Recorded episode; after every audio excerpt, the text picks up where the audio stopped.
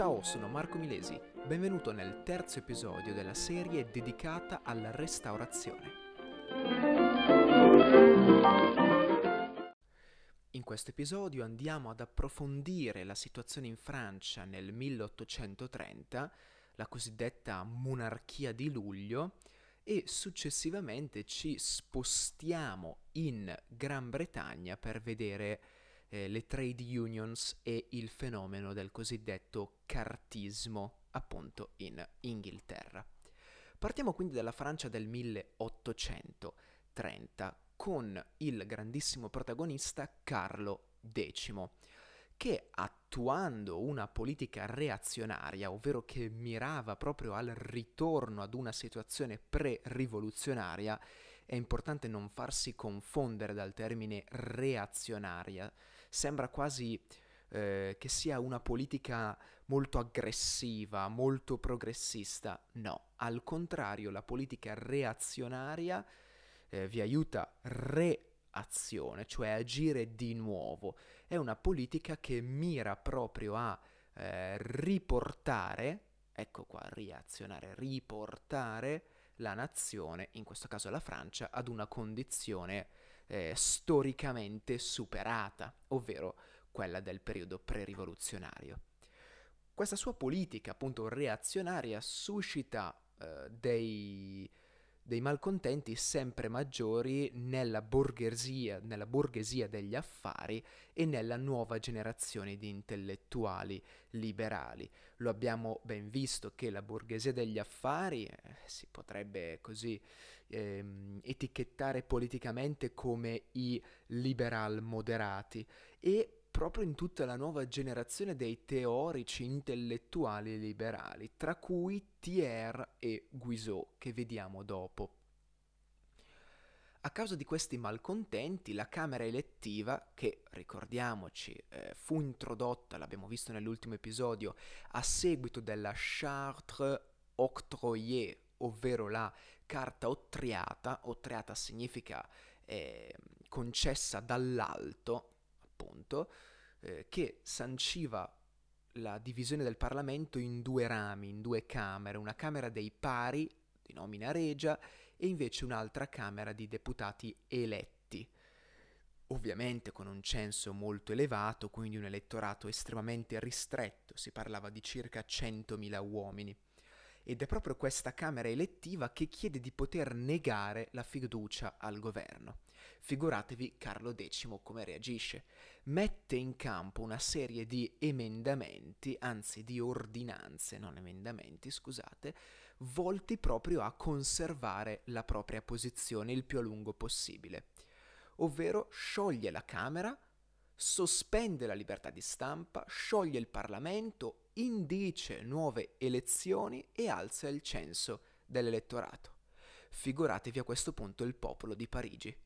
Insorge, dando origine al fenomeno delle barricate, ovvero la costruzione di questa sorta di ostruzioni, di barriere nei vicoli stretti, fatti con carri rovesciati, mobili buttati dalle finestre, e così via, per fermare la cavalleria che altrimenti avrebbe fatto una strage più totale.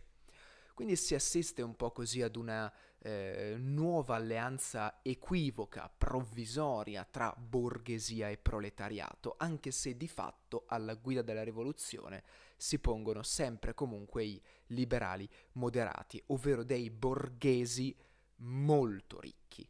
E infatti sono i borghesi stessi ad accogliere la proposta di Lafayette, che nel mentre era stato eh, rinominato capo della Guardia Nazionale, di candidare al trono Luigi Filippo d'Orléans, che il 2 agosto del 1830 viene, eh, in, viene investito, non nel senso viene tirato sotto con la macchina ovviamente, ma nel senso che viene eh, eletto, nominato eh, re Luigi Filippo d'Orléans con una formula già ben conosciuta, ovvero re dei francesi per volontà della nazione.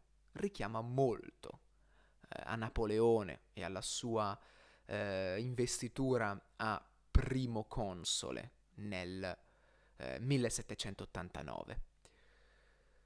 Di fatto il principio elettorale diviene il fondamento di legittimità di tutte quante le istituzioni. A questo punto la Camera dei Deputati, ovviamente eletti, approva immediatamente alcuni emendamenti che avevano il compito di stravolgere, trasformare radicalmente il significato della Chartre Octroyée concessa da Luigi XVIII, ovvero eh, affermano il cattolicesimo come religione della maggioranza dei francesi, vietano al re di sospendere le leggi in vigore, reinstituiscono la libertà di stampa, impongono la non ereditarietà dei seggi nella Camera eh, dei pari, ovvero nella Camera dei, di, dei deputati di nomina regia, e introducono il diritto di proporre leggi da parte dei due rami del Parlamento, senza il consenso necessario del re. Infine affermano il principio della sovranità nazionale e ripristinano il tricolore.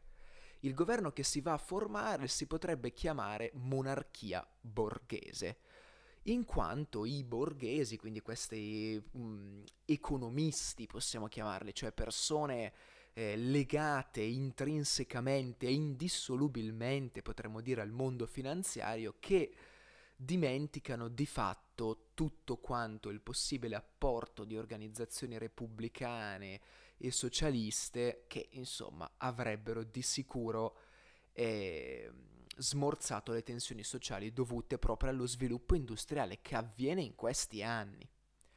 Ad ogni modo, viene eh, affermata una nuova mh, legge elettorale gli elettori passano da 100.000, ci ricordiamo, della, eh, a seguito della Chartre Octroyé, a 180.000, quindi quasi raddoppiano.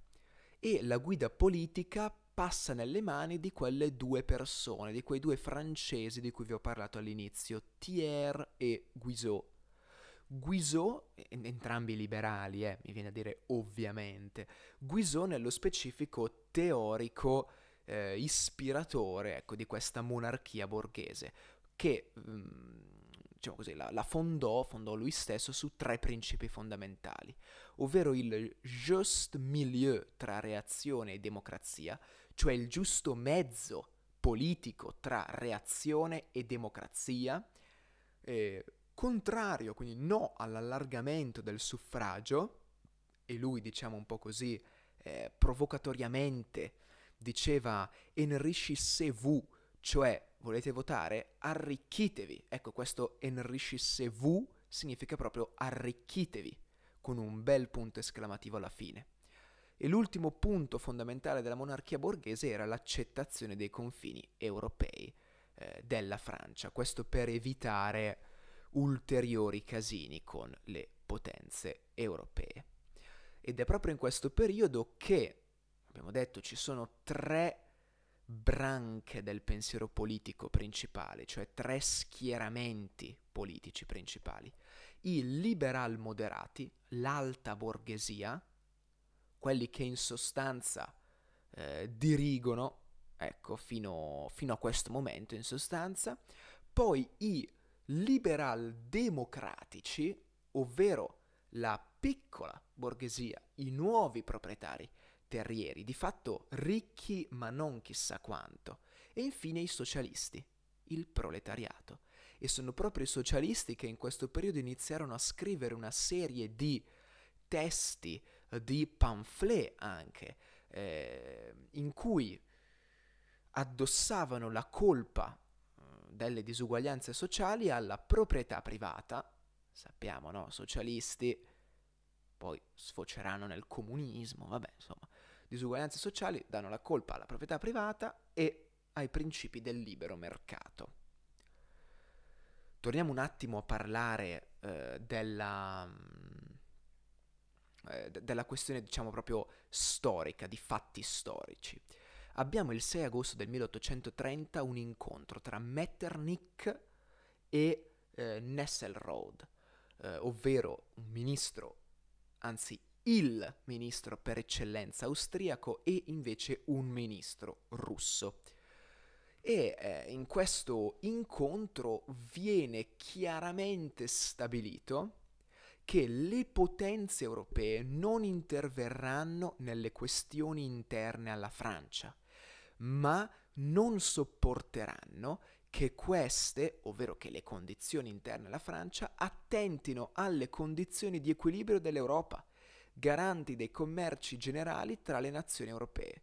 La Francia aveva già, con Filippo d'Orléans, aveva già in mente di tornare ad espandersi, voleva riconquistare i propri eh, confini contro quanto affermava invece Guizot appunto di accettarli. Beh, eh, l'Europa, anzi l'Europa, la quintuplice alleanza in sostanza mette subito eh, i freni a questa, a questa iniziativa e dice a noi, potenze europee, non ci interessa delle questioni interne alla Francia, ma se queste condizioni in qualche modo mirano eh, a destabilizzare la condizione appunto di equilibrio, possiamo dirlo precario, però comunque equilibrio europeo, allora saremo costretti ad intervenire. Nello specifico, a seguito di questa rivoluzione avvenuta in Francia, ci sono comunque altre rivolte, ad esempio quella del Belgio, a cui verrà poi riconosciuta l'indipendenza il 21 gennaio del 1831, a cui verrà anche, eh, diciamo così, eh, riconosciuta ecco, la neutralità permanente, che poi sapremo, sapremo certo, che poi sappiamo, ecco, verrà eh, violata dalla Germania, ma comunque lo vedremo più avanti eh, altra nazione, ricordiamoci questo, a cui in questo periodo viene riconosciuta la neutralità perpetua è proprio la Confederazione Elvetica. Comunque, nel novembre del 1830 parte dell'esercito polacco si eh, ribella, poiché erano stati chiamati ad intervenire contro le rivolte in Belgio, però di fatto anche l'esercito polacco voleva ribellarsi. Ribellarsi a chi? Beh, alla Russia principalmente. Infatti nel gennaio del 1831 viene proclamata l'indipendenza della Polonia. La Russia non ci sta e a settembre del 1831 reprime queste rivolte che ancora c'erano, poiché insomma si voleva davvero proclamare l'indipendenza assoluta della Polonia, voleva, volevano far sì che venisse riconosciuta questa indipendenza della Polonia. A questo punto la Francia non interviene e di fatto questo è un intervento a favore, anche se loro non intervengono, si schierano comunque a favore eh, dello zar che infatti riesce a reprimere questa rivolta e il regno di Polonia viene privato della sovranità statale e integrato a tutti gli effetti nell'impero russo. Questo, questa azione militare, politico-militare, viene chiamata repressione o russificazione interessante qua, importante la frase l'ordre regne a Varsovie, cioè l'ordine regna a Varsavia. Insomma, questo per indicare che è stata proprio fatta piazza pulita a Varsavia. Questo porta ad un'emigrazione in massa di ben 10.000 persone, eh, delle elite ovviamente, quelli che si potevano permettere di emigrare, eh, emigrano soprattutto in Francia.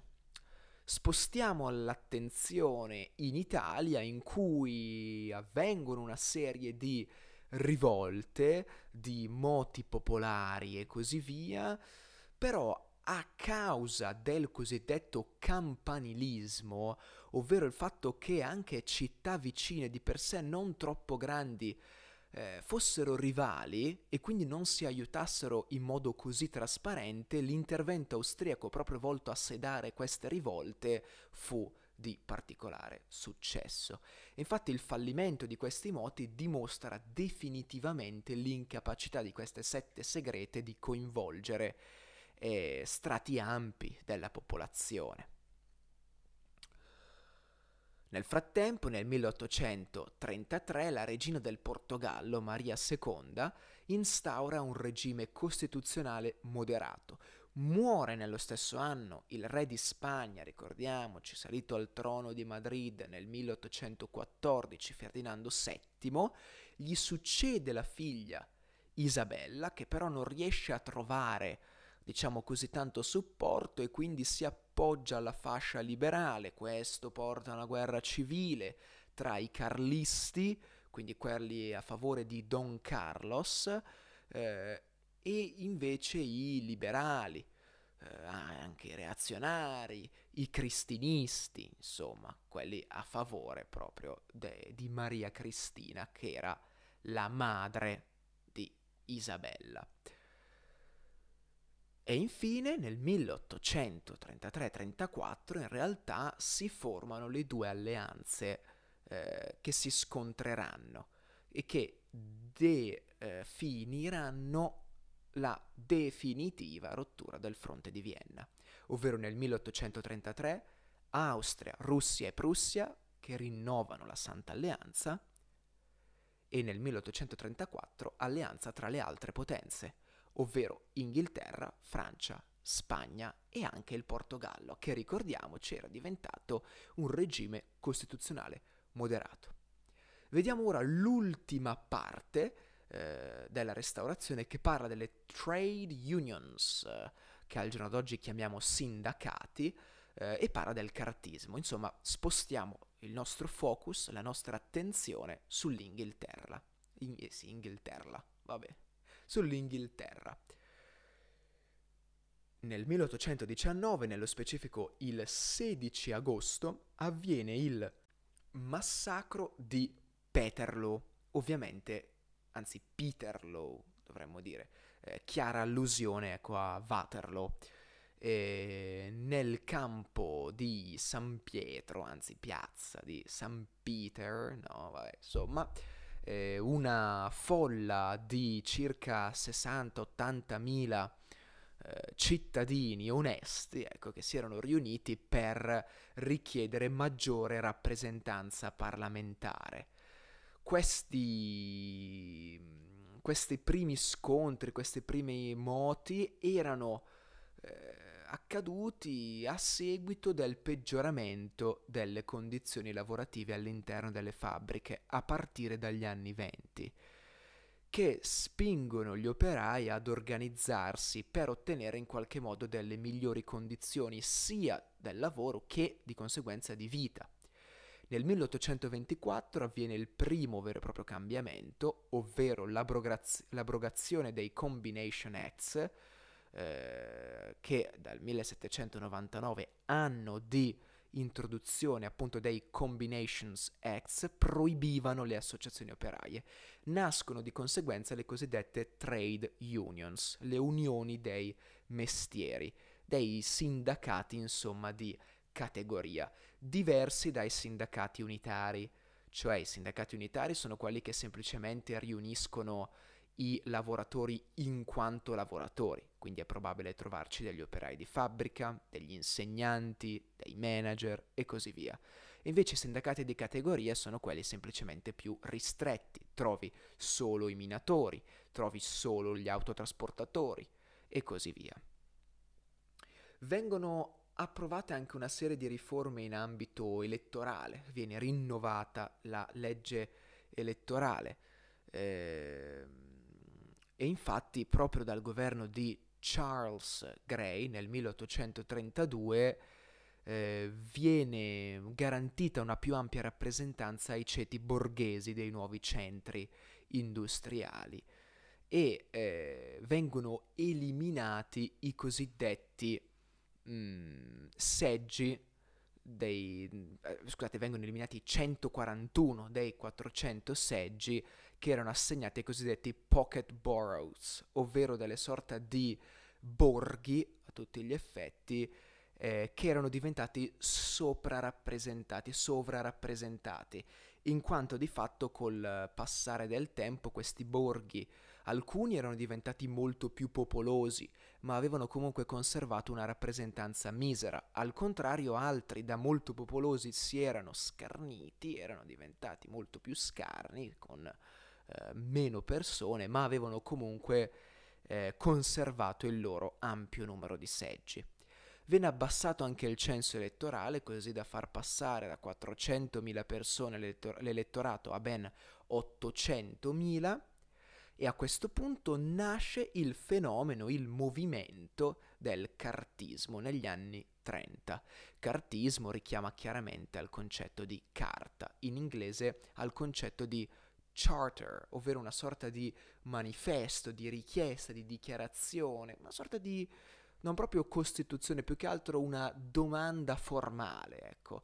Eh, una domanda formale avanzata nello specifico da William Lovett e Francis Place che chiedono giusto un paio di cose, ovvero il suffragio universale maschile, lo scrutinio segreto, dei collegi numericamente uguali, la soppressione del censo per l'eleggibilità, l'indennità ai deputati e il Parlamento eh, a rielezione annuale. Queste petizioni raccolgono un sacco di firme, ma vengono represse semplicemente. Questa, eh, cioè, represse, scusate, respinte dal Parlamento. Questo porta a delle sommosse, queste sommosse portano a ulteriori eh, richieste, richieste anche sociali, quindi il diritto al lavoro, eh, la socializzazione della terra, il controllo dei mezzi di produzione da parte dei lavoratori e così via. Ecco che vengono quindi abrogate le corn laws che imponevano dei dazi sull'importazione del grano e di fatto gli interessi della borghesia manifatturiera si impongono su quelli dei ceti rurali. I cartisti organizzano a questo punto una grande manifestazione che però fallisce. Questo fallimento segna di fatto la loro fine. Grazie mille per avermi ascoltato, ci vediamo nei prossimi episodi in cui vi parlerò non so di cosa, ma aspettatemi che io vi aspetto. Vabbè, ci sarò insomma. Ciao!